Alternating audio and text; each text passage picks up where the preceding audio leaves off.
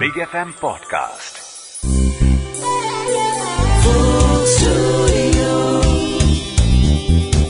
Hi ninety two point seven big FM પરથી હું છું આરજે મેઘા અને આજે આપણી વચ્ચે એક એવું જનરેશન કહીશ અલગ અલગ જનરેશન બેઠું છે અને એક મ્યુઝિકના પરિવારની બે અલગ અલગ જનરેશન જેમાં એકે ગુજરાતી સંગીતને એક નવો અધ્યાય આપ્યો છે અને બીજું એમનો દીકરો જે છે હાર્દિક એ અત્યારે એક નવો રંગ એમાં એડ કરી રહ્યા છે. સો બંનેને પહેલા તો ફોક સ્ટુડિયો સીઝન ટુ માં વેલકમ તમારું સ્વાગત છે. થેન્ક યુ થેન્ક યુ મેઘાભાઈ સો પ્રફુલ સર મારો સૌથી પહેલો પ્રશ્ન તમને છે કે તમારા જેટલા પણ ગીતો જે છે અર્વાચીન પ્રાચીન ગીતો જે તમે ગાયા છે આજકાલની જનરેશનના બધા જો તમારા જ ઘરની વાત કરો તો ઈશાની હોય કે હાર્દિકભાઈ હોય કે બધા જે તમારા ગીતોને અત્યારે નવું રૂપ આપીને નવું સંગીત આપીને પ્રેઝન્ટ કરી રહ્યા છે. તો જ્યારે તમે સાંભળો છો તો તમને કેવું ફીલ થાય છે? એમાં એવું છે કે એક કાગનું એક ગીતની એક કડી યાદ આવે છે. અરે શબ્દો નવાયના ગાનારા નવાયના વાંચનારા નવા નવા હોય રે પણ શબ્દ તોય જૂના શબ્દો નવા એના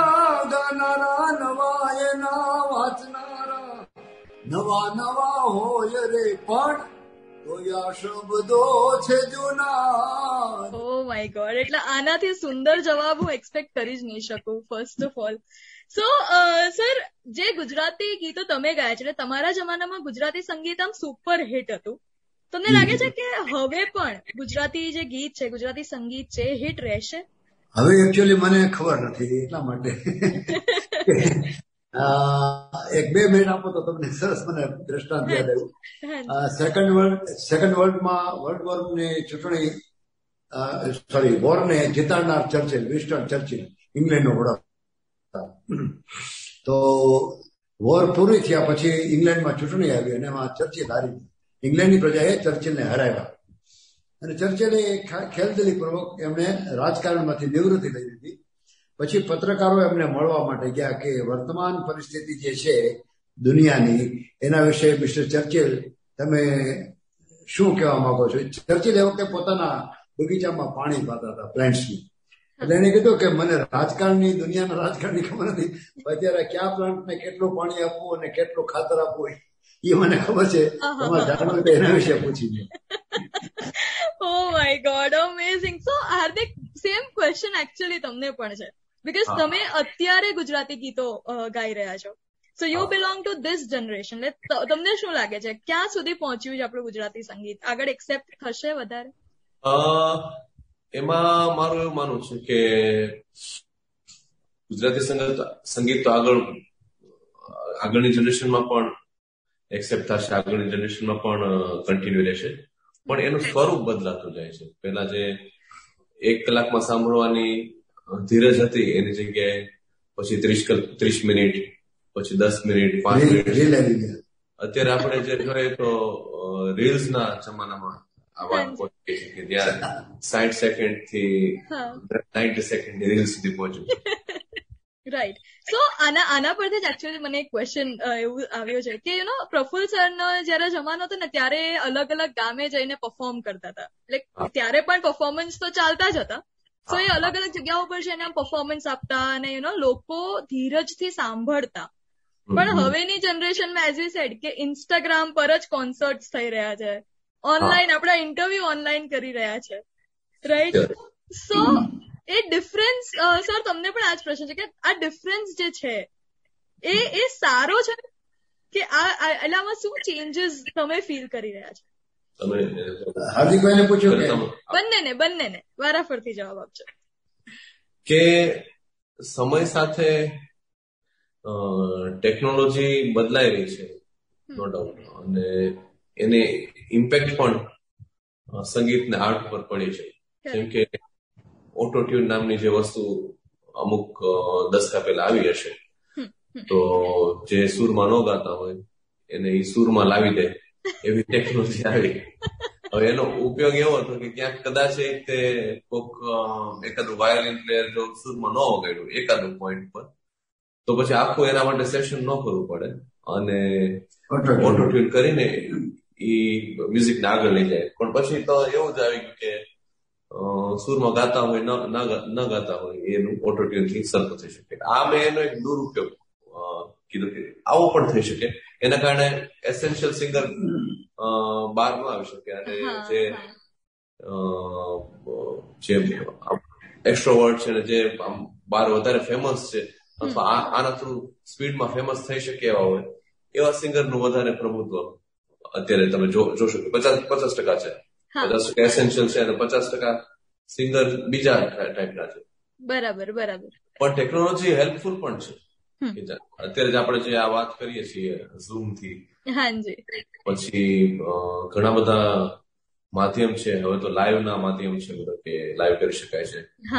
અહીંયા મને એક ઓશો નું એક મને વાત યાદ આવે છે કે ઓશો પાસે જયારે અમુક લોકો ગયા એમણે કીધું કે અત્યારે ટેકનોલોજી એવી આવી છે કે ઝાડવું દર એક સેકન્ડે ફટાફટ કાપી શકાય એવી ટેકનોલોજી આ લોકો વિકસાવે છે. આના વિશે તમારે શું કેવું છે? તો કે તમે કે સામે એવી ટેકનોલોજી વિકસાવવાનું કે ઝાડવા વધારે સ્પીડમાં વાવી શકાય? ત્યારે એવું કીધેલું. એટલે આ જ ટેકનોલોજીનો ઉપયોગ કરીને અમે બીજો પણ પ્રયત્ન કરીએ છીએ જેમાં ભજન જેમાં ગુજરાતી લિટરેચર આ બધું ઇન્સ્ટાગ્રામ લાઈવથી ફેસબુક લાઈવથી અલગ અલગ લોકો સુધી પહોંચાડીએ છીએ. બરાબર. તો એનો એનો પ્લસ પોઈન્ટ પણ છે. બરાબર બરાબર. ઓકે સો પ્રફુલ્લભાઈ નું જે પહેલું સોંગ હતું ફર્સ્ટ સોંગ એ જરાક તમારા બંનેના અંદાજમાં થઈ જાય. પહેલું ગીત. મણિયારો મણિયારો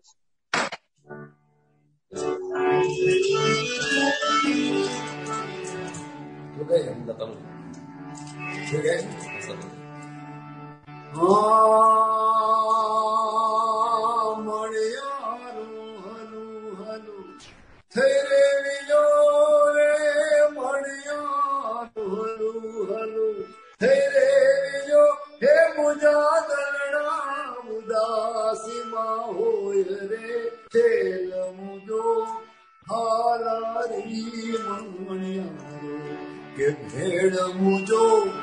પરદેશી? હા,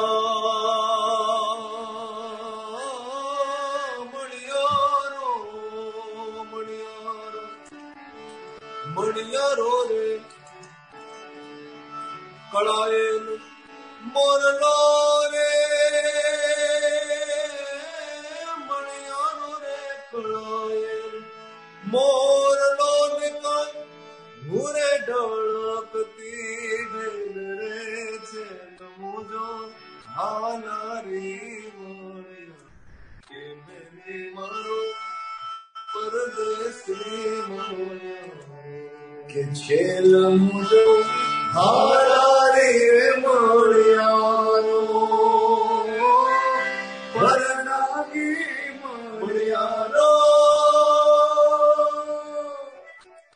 I am feeling so blessed seriously મારે અત્યારે આજ કેવું છે કે આ લાઈવ આવી રીતે સાંભળવું sir thank you so very much Maniyaro actually લાવવા માટે લોકો સુધી પહોંચાડવા માટે thank you so very much for that અને તમે બંને તમારા બંનેની જુગલબંધી એટલે મારે એમ સિરિયસલી જાણો છો તમારા ઘરમાં પણ આવું થાય કે આમ ગમે તે જુગલબંધી શરૂ થઈ જાય? અમાર ફાઇટિંગ પણ સંગીતમાં રહ્યું છે અચ્છા. મેં તને મેં તને કેટલી વાર કહ્યું હાર્દિક માનતો નથી રે. ઓ my God so nice so હંમેશા મ્યુઝિકલ હાર્દિક? હાર્દિક પાછા સંગીત જતા. એ પપ્પા હું તો માનું છું ઈશાની માનતી નથી રે. So nice oh my God અચ્છા સો પ્રફુલ સર એના પરથી જ આજ- આજે આપણે હમણાં સાંભળું સો તમારું જાગરે માલણ જાગ. મારા ઘરમાં આજની તારીખમાં સવારે એ ગીત વાગે છે. આજની તારીખ. મારા ટીવી પર. સવાર સવારમાં ટીવી પર જે ભજનોની શરૂઆત થાય.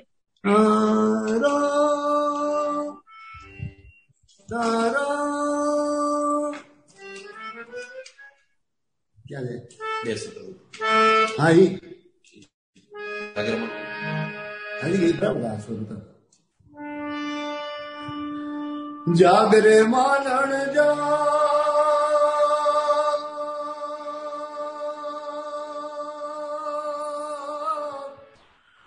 જાગરે માનણ જાગ. હો જાગરે માનણ જાગ જાગરે માનણ જાગ જાગરે તારો મેરુ જગાડે જાગરે માલણ જાગ જાગ તારો મેર જગાડે જાગરે માલણ જાગ એટલે શું કહું હવે આમાં તો? સો સર આની પાછળની કોઈ યાદ તમને હજી પણ યાદ હોય તો પ્લીઝ શેર કરો. કંઈક વાત આ સોંગની પાછળ. આ ગીત પાછળ. ઓ અચ્છા આ ગીત મેરું માલણ ફિલ્મનું છે રાઈટ અને અ, મેરું માલણના બધા ગીતો સારા હતા પણ ઓઢણી ઓઢું ઓઢું ને ઉડી જાય. મેન અલકાએ ગયું અને એક અલકા યાજ્ઞિક અને અને જાગરે માલણ. તો બધા ગીતો થઈ ગયા. એક જાગરે માલણ ગીત બાકી હતું. તો મને મહેશ કુમાર મહેશ નરેશનો ફોન આવ્યો કે એક ગીત છે અને ફેમસ તારદેવમાં આપણે રેકોર્ડિંગ છે. તો તમારે આવવાનું તો મેં કીધું યા ઓકે વાંધો નહીં. શું ટાઈમ છે? તો મેં કીધું કે આપણે દસ વાગ્યાની શિફ્ટ છે. સવાર સવારની શિફ્ટ હોય બપોર પછીની શિફ્ટ હોય. હવે ફોર્ચ્યુનેટલી અનફોર્ચ્યુનેટલી મારે તે દિવસે જ ગોરંગ વ્યાસનું રેકોર્ડિંગ હતું. Bombay laboratory Portuguese church Dadar. તો મેં કહ્યું મહેશભાઈ સોરી મારે એ એ સમયે તો મારે ગૌરંગભાઈનું રેકોર્ડિંગ છે. એટલે એટલે ટાઈમ જો તમારો ચેન્જ થાય. મને કે ના ના, તમે કેટલા વાગે આવી શકો? મેં કીધું, હું બહુ ઉતાવળ કરું. હવે ક્યાં દાદર, ક્યાં તા- તારદેવ મેં કીધું, બહુ ઉતાવળ કરું. અને ગોરંગભાઈને કહું કે, ભાઈ, થોડું ફાસ્ટ કરજો મારે એક બીજું સોંગ ગાવા જવાનું છે. તો મને કે, તમે સાડા બારે, એક વાગે આવી શકો. મેં કીધું I will try my best બરાબર? પછી હું ત્યાં ગયો. ગૌરંગભાઈનું રેકોર્ડિંગ પૂરું કરી અને હું ગયો. તો એ લોકોએ કાગળ ગીત, આ સોંગ પણ કાગળમાં લખીને તૈયાર રાખેલું.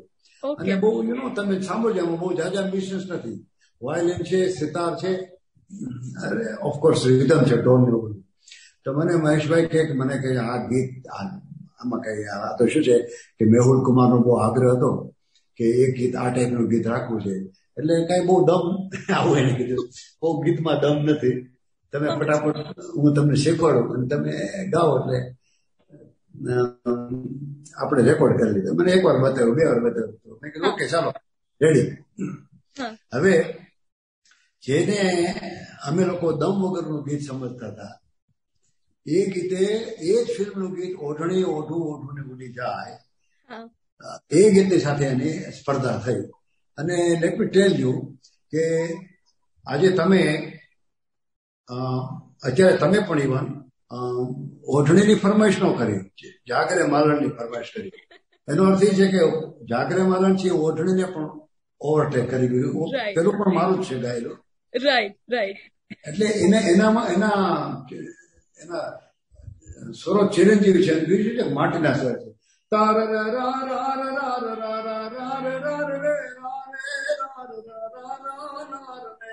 તાર જો સૌરાષ્ટ્રના સ્વરો છે એટલે પછી તો એવું થતું કે હું ભજનનો કાર્યક્રમ હોય તો સામાન્ય રીતે પરંપરામાં શું છે કે ગણેશ ના ભજનથી.